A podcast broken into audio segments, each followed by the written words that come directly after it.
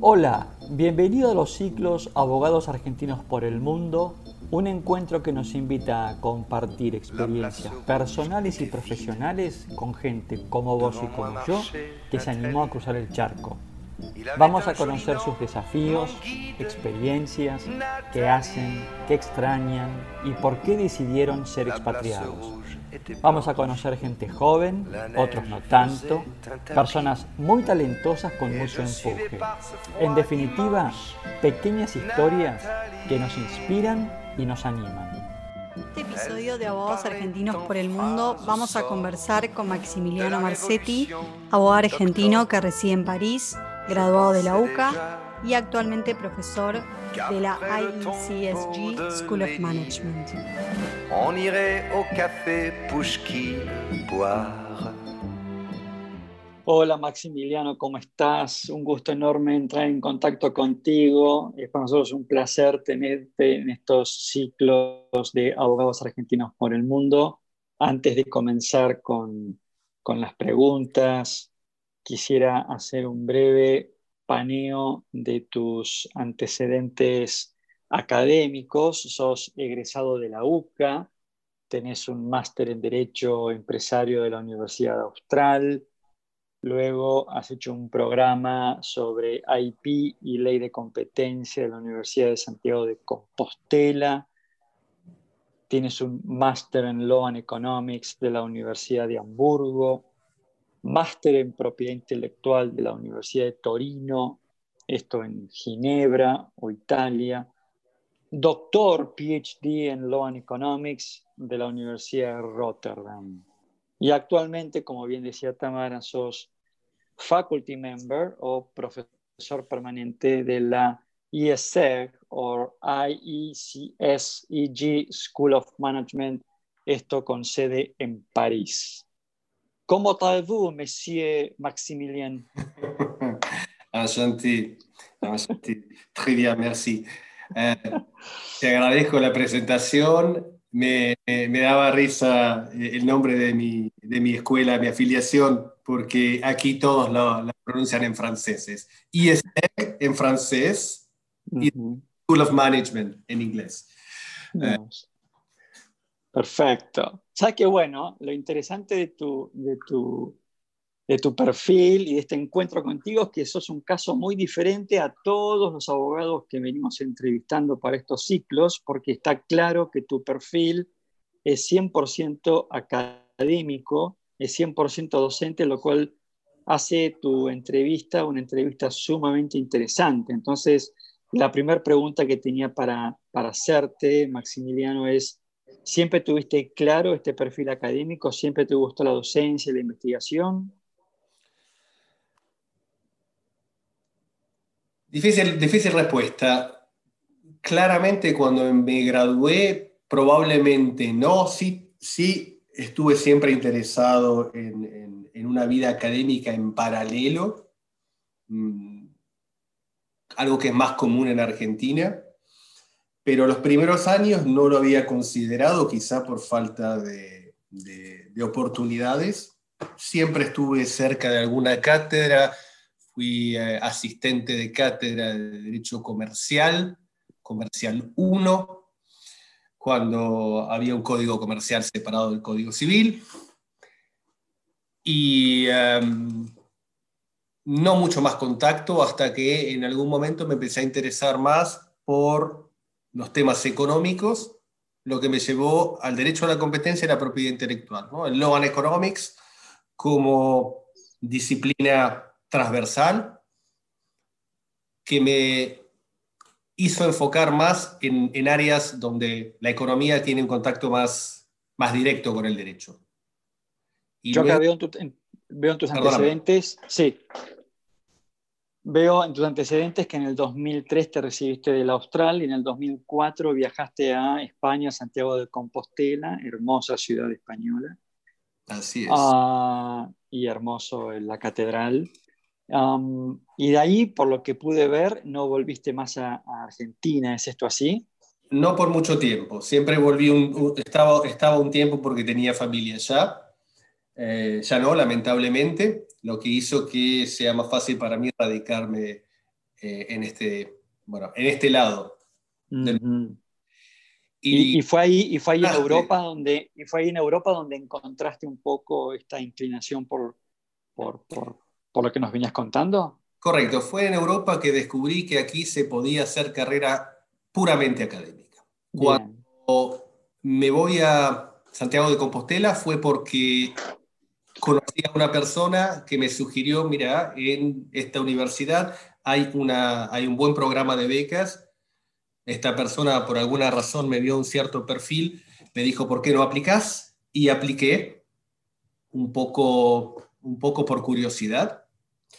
Tenía un contacto o tenía algún conocimiento de propiedad intelectual por derecho comercial, pero no era un especialista en derecho de la propiedad intelectual, ni tenía pensado dedicarme a una carrera académica.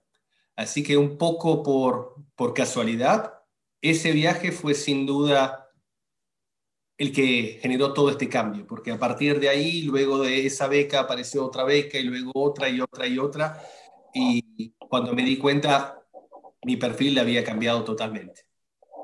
¿Y qué fue lo que te terminó como atrapando, ¿no es cierto?, del mundo académico? Me gusta mucho poder expresar mi punto de vista, me gusta mucho ser a veces controversial, pero siempre en un ámbito de respeto intelectual donde se pueden escuchar todas las voces. Cuando uno es abogado no puede decir todo, no debe decir todo. Cuando uno es académico, la libertad, al menos la libertad que encuentro aquí, es casi absoluta.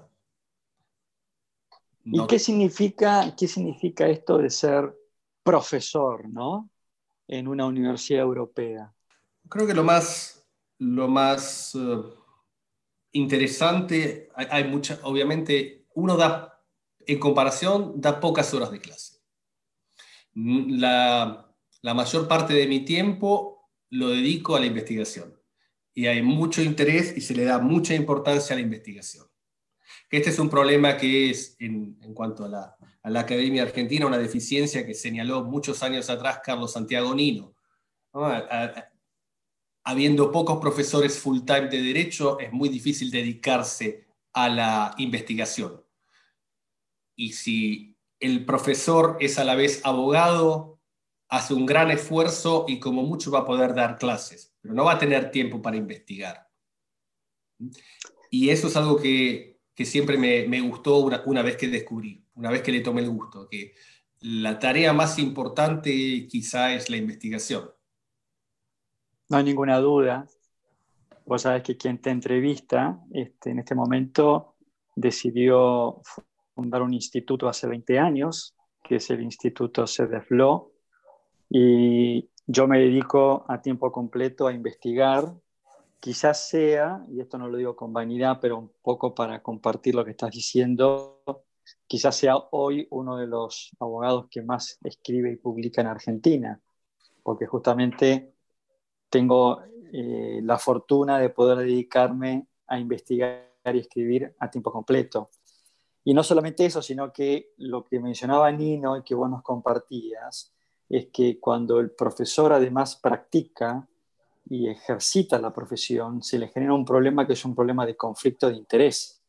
Exactamente. Que cuando defiende intereses, eso lo ata de pies y manos y coarta su libertad, ¿no? Y bueno, esto lamentablemente es un proceso que en Argentina se vive desde hace muchísimos años.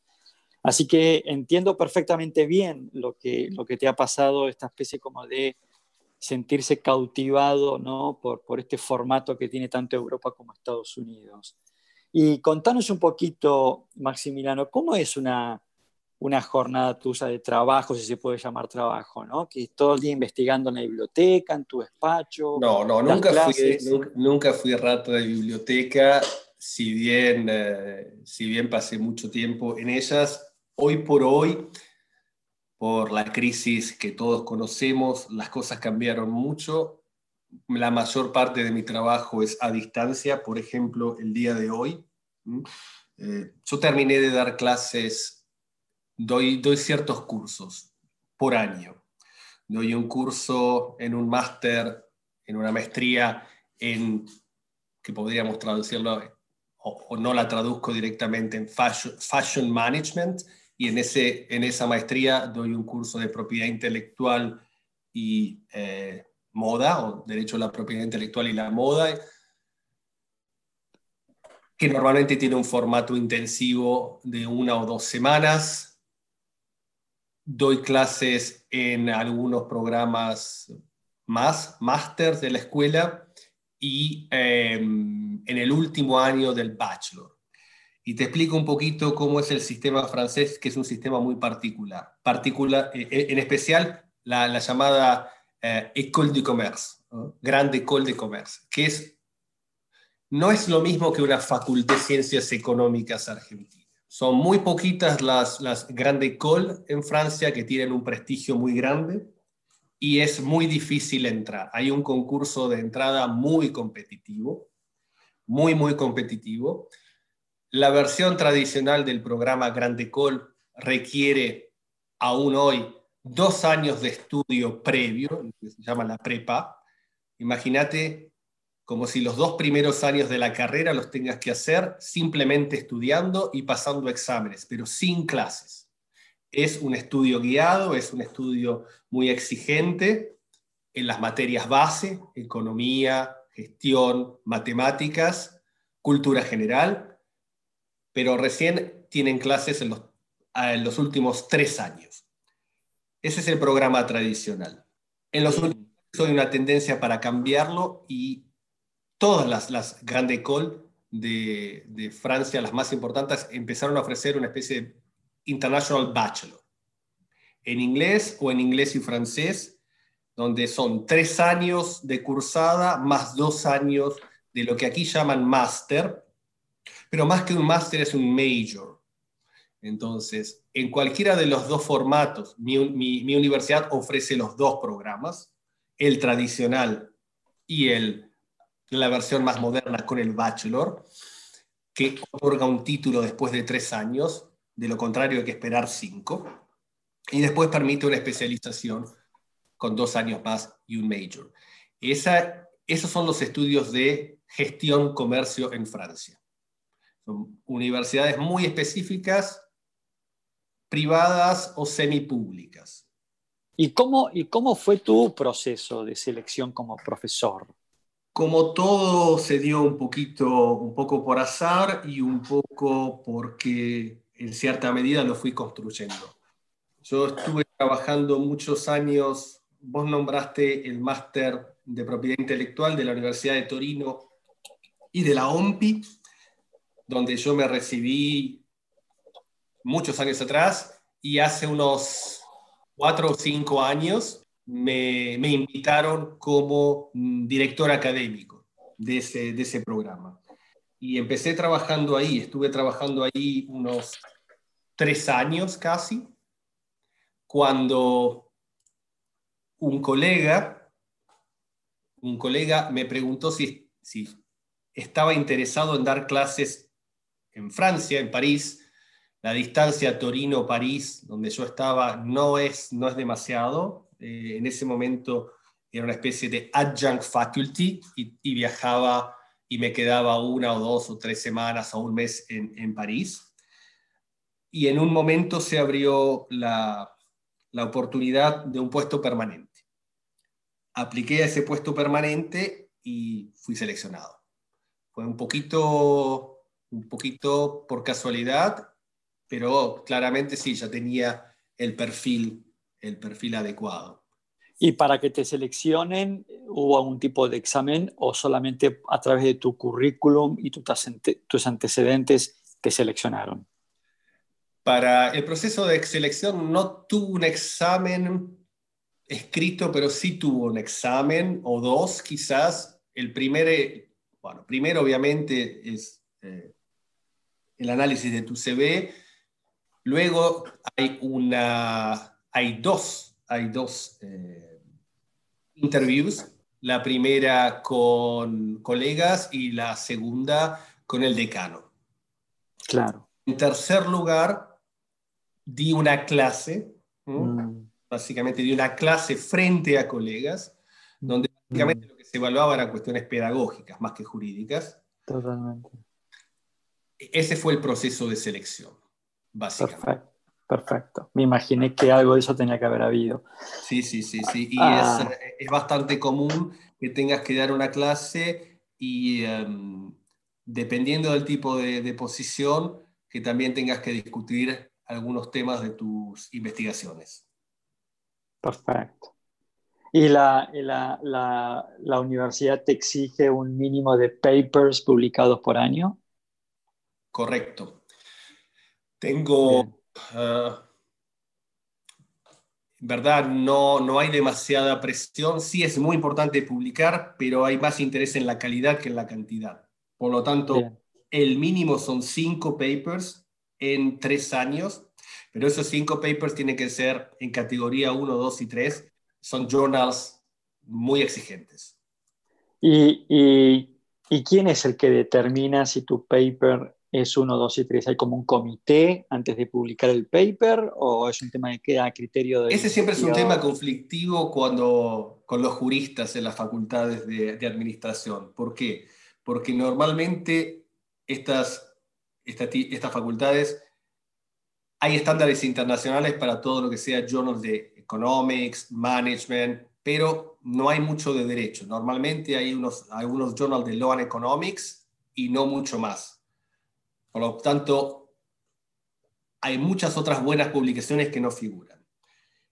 El sistema que sigue en mi universidad, y que es el que sigue la mayoría de las universidades aquí en Francia, es: hay una lista de economía y gestión del Centro Nacional de Investigación, CNRS, muy prestigioso en Francia, donde hay algunas, y luego hay una especie de... En el primer caso...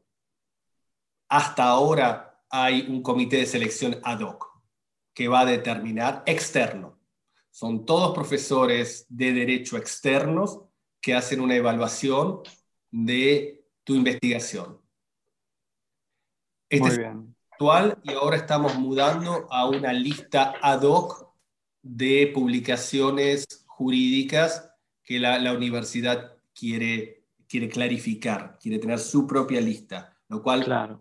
Ser mucho mejor para nosotros, porque es fácil tener todo claro de antemano.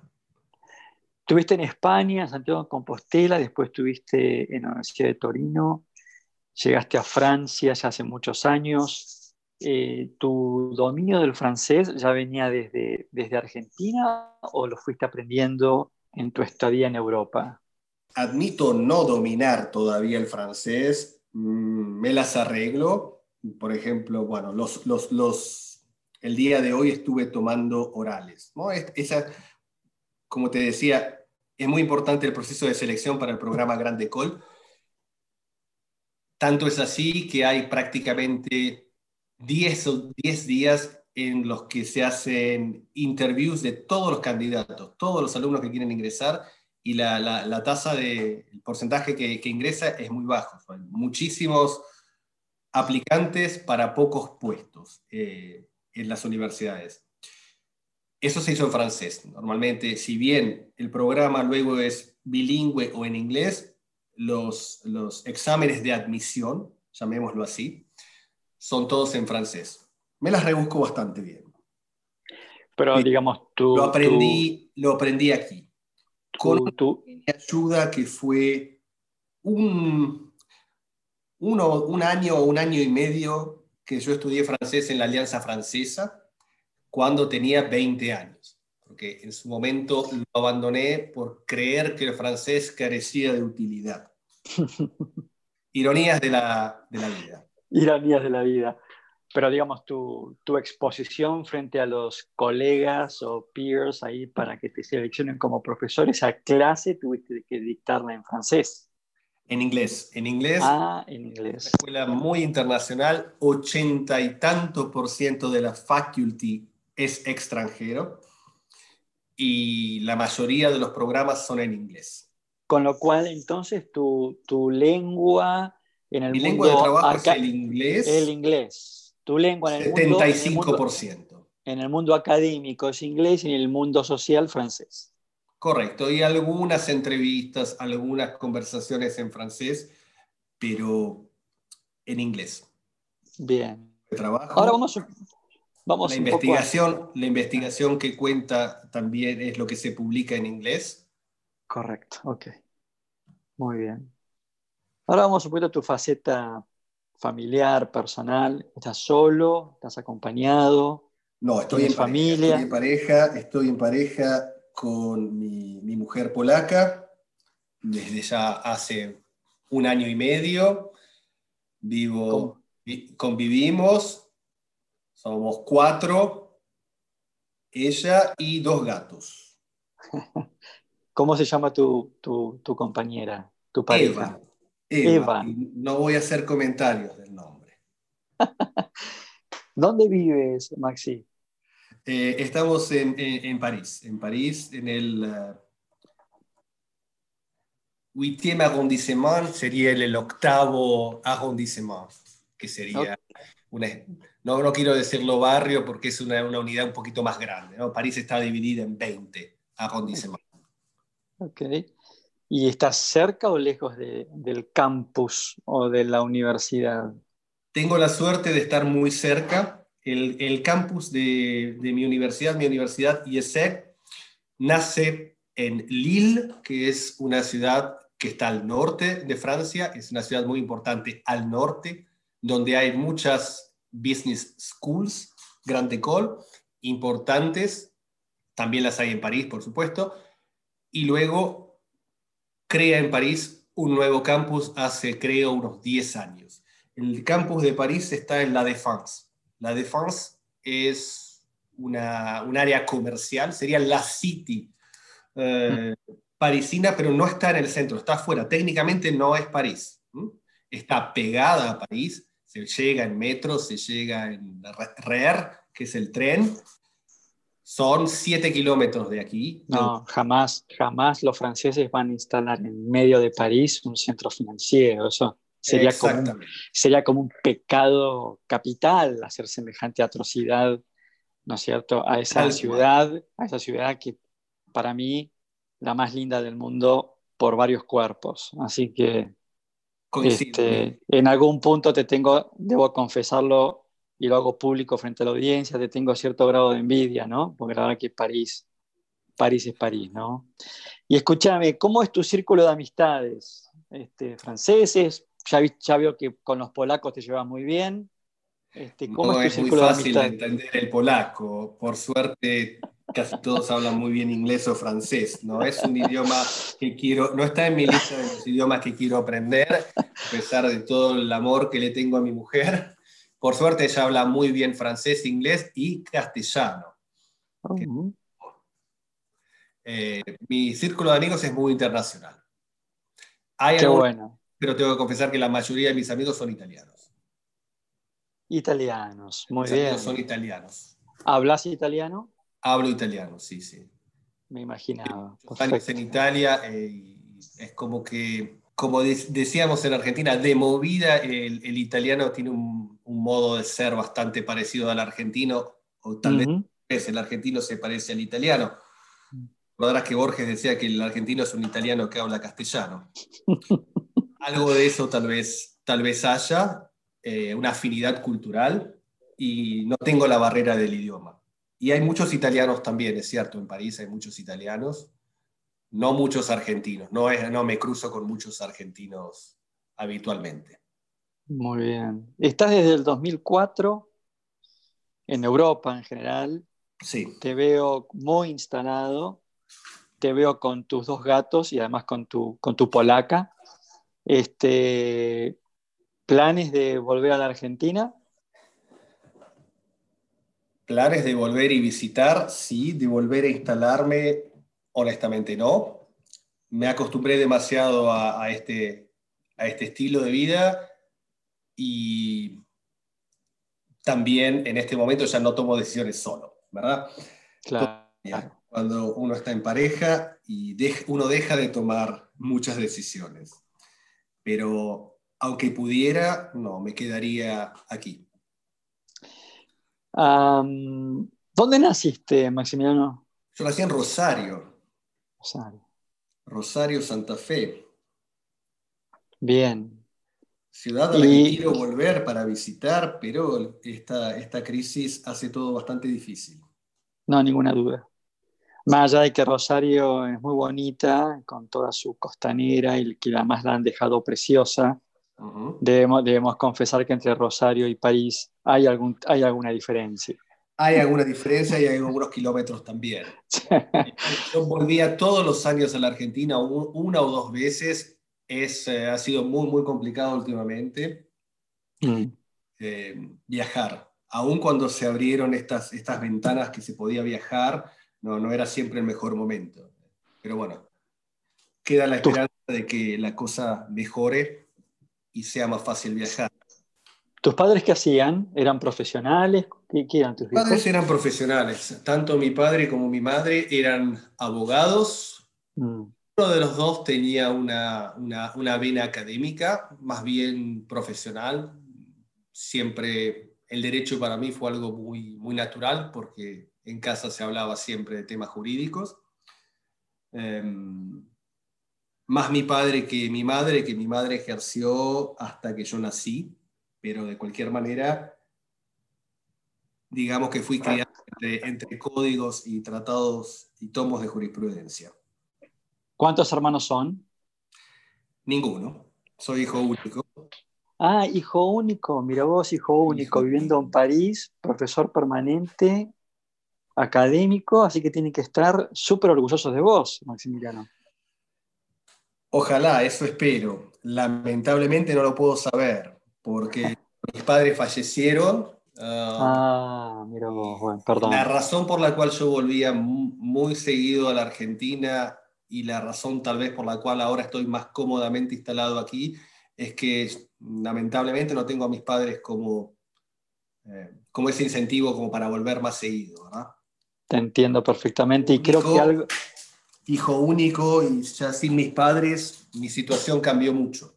Entiendo, entiendo, y creo que algo de eso habías dicho al principio de esta entrevista, ¿no? Algo como que habías dicho que no tenías nada que te atara en algún punto a volver a... Y eso sin duda sí influyó en mi decisión. Es más fácil. Nunca quería quedarme demasiado tiempo, nunca tenía la convicción de hacer carrera y quedarme aquí definitivamente, hasta que, bueno, mis dos padres fallecieron. Primero mi madre y luego mi padre. Por eso en los últimos años no tuve muchas dudas. Exactamente. Estar acá. Bueno, a ver, Maximiliano, la verdad que ha sido un gusto enorme hablar contigo, que nos has abierto un poquitito las puertas de tu casa, de tu hogar, de tu oficina, haber conversado contigo desde otro lugar, porque lo cierto que lo interesante de tu experiencia es que es 100% académica, 100% científica, y eso le da un toque muy, muy especial a esta conversación. Y bueno, de académico a académico te digo que te deseo lo mejor de los éxitos, y la verdad no hay nada más lindo que la vida del docente y la vida del científico, por lo menos yo también lo veo desde ese lugar, ¿no? Coincido, así que bueno, te mando un muy fuerte abrazo. No quiero abusar, pero es cierto lo que decís, me dan muchas satisfacciones la vida académica, si bien uno no maximiza más la variable de dinero, pero maximiza otras cosas, otra variable, satisfacción personal, tiempo libre, tiempo para pensar. Me estoy dedicando a algunos temas que considero muy interesantes, todo lo que es Proactive Law para las empresas, es otro paradigma, no es lo mismo enseñar derecho en una facultad de management que en una facultad de derecho, por lo tanto es otro tipo de manera de ver el derecho, y que también tiene una vertiente académica muy interesante. Todo lo que se llama Proactive Law, que viene del derecho escandinavo, y sigo muy, muy interesado y muy ligado a todo lo que sea Law and Economics, lógicamente. Eso desde mi perspectiva académica. Y como nota de color final, lo que disfruto últimamente es ir en bicicleta a mi trabajo. De aquí a La Défense es una línea recta y hay bicisendas ahora, las llamadas bicisendas de COVID, que ahora van a ser bicisendas fijas y definitivas. Entonces tengo una bicisenda directa desde la puerta de mi casa prácticamente hasta la puerta de mi trabajo. Es una pequeña anécdota que realmente me gusta, hace que me guste más ir a trabajar, ir en bicicleta. Qué bueno. Bueno, si la vida lo permite y el COVID también, Dios mediante, te comprometo a que me invites a un café en mi próxima visita a París. Ojalá, no solo un café, hay muy buenos vinos también aquí. Hay perfecto. Muy buenos vinos, tragos, y ojalá también nos podamos encontrar en Buenos Aires. Te tomo la palabra y te mando un fuerte abrazo, Maximiliano. Igualmente, Pablo, muchas gracias. Muchas gracias, Tamara, también por organizar este encuentro. Hemos conversado con Maximiliano Marzetti, abogado argentino, profesor permanente, investigador que vive en París, Francia. Rescato tres palabras de esta entrevista, pero que están las tres muy unidas, ¿no? Que es azares de la vida, casualidad, becas, y también esto de ir a la búsqueda, ¿no? Lo fui construyendo. Es decir, que no solamente es todo casualidad, no todo es beca, y tampoco es todo el querer construir, sino que es, ¿no?, una combinación de todos estos factores que son los que te van llevando por la vida a alcanzar los objetivos, y creo que esta charla con Maximiliano nos muestra que, bueno, que a veces la vida nos va llevando, pero que también nosotros tenemos que ir en la búsqueda de lo que queremos conseguir. Los esperamos en un próximo encuentro de Abogados Argentinos por el Mundo.